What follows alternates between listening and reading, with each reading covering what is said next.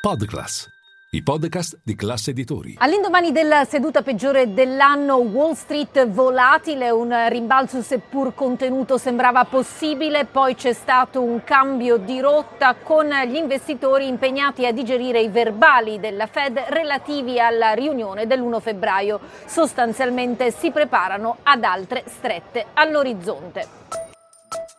Linea mercati. In anteprima, con la redazione di Class CNBC, le notizie che muovono le borse internazionali.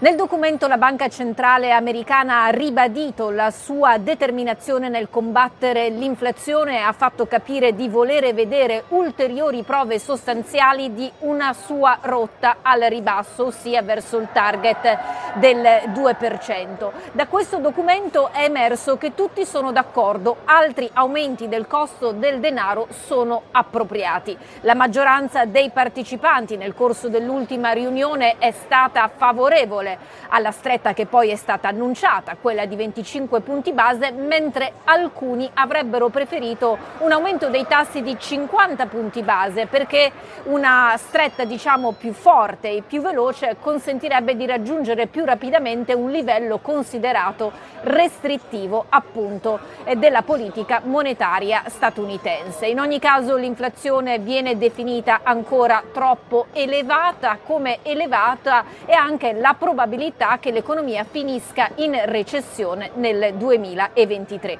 La reazione dei mercati è stata immediata un documento pubblicato due ore prima del suono della campanella finale qui a Wall Street. L'SP 500 archivia la quarta giornata di fila in ribasso, il dollaro si è rafforzato, i rendimenti dei treasury non si sono mossi più di tanto, con il decennale ancora sopra il 3,9% e il titolo a due anni appena sotto il 4,5%. 2007.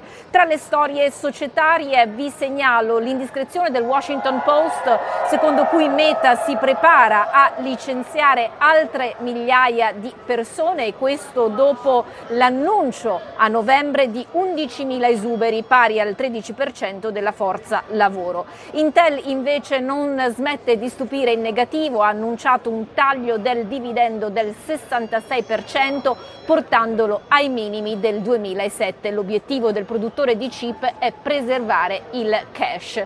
Quanto invece a Microsoft, due settimane dopo il lancio della nuova versione di Bing alimentata dall'intelligenza artificiale, quel Bing arriva anche sui dispositivi mobili. Così facendo, di fatto il colosso informatico vuole bruciare sul tempo Google portando appunto queste funzioni anche su smartphone e tablet. Intanto Google ha annunciato una pietra miliare per quanto riguarda i computer quantistici dicendo che hanno imparato a correggere i propri errori. Dal fronte politico il presidente americano Joe Biden ha incontrato e rassicurato gli alleati del fianco est della Nato dicendo che sostanzialmente ogni centimetro dell'alleanza verrà difeso, ha definito un grande errore la scelta di ieri della Russia di ritirarsi dal trattato sulle armi nucleari. Intanto da New York il ministro degli esteri Antonio Tajani che ha visitato oggi il New York Stock Exchange dove ha mandato a dire che il governo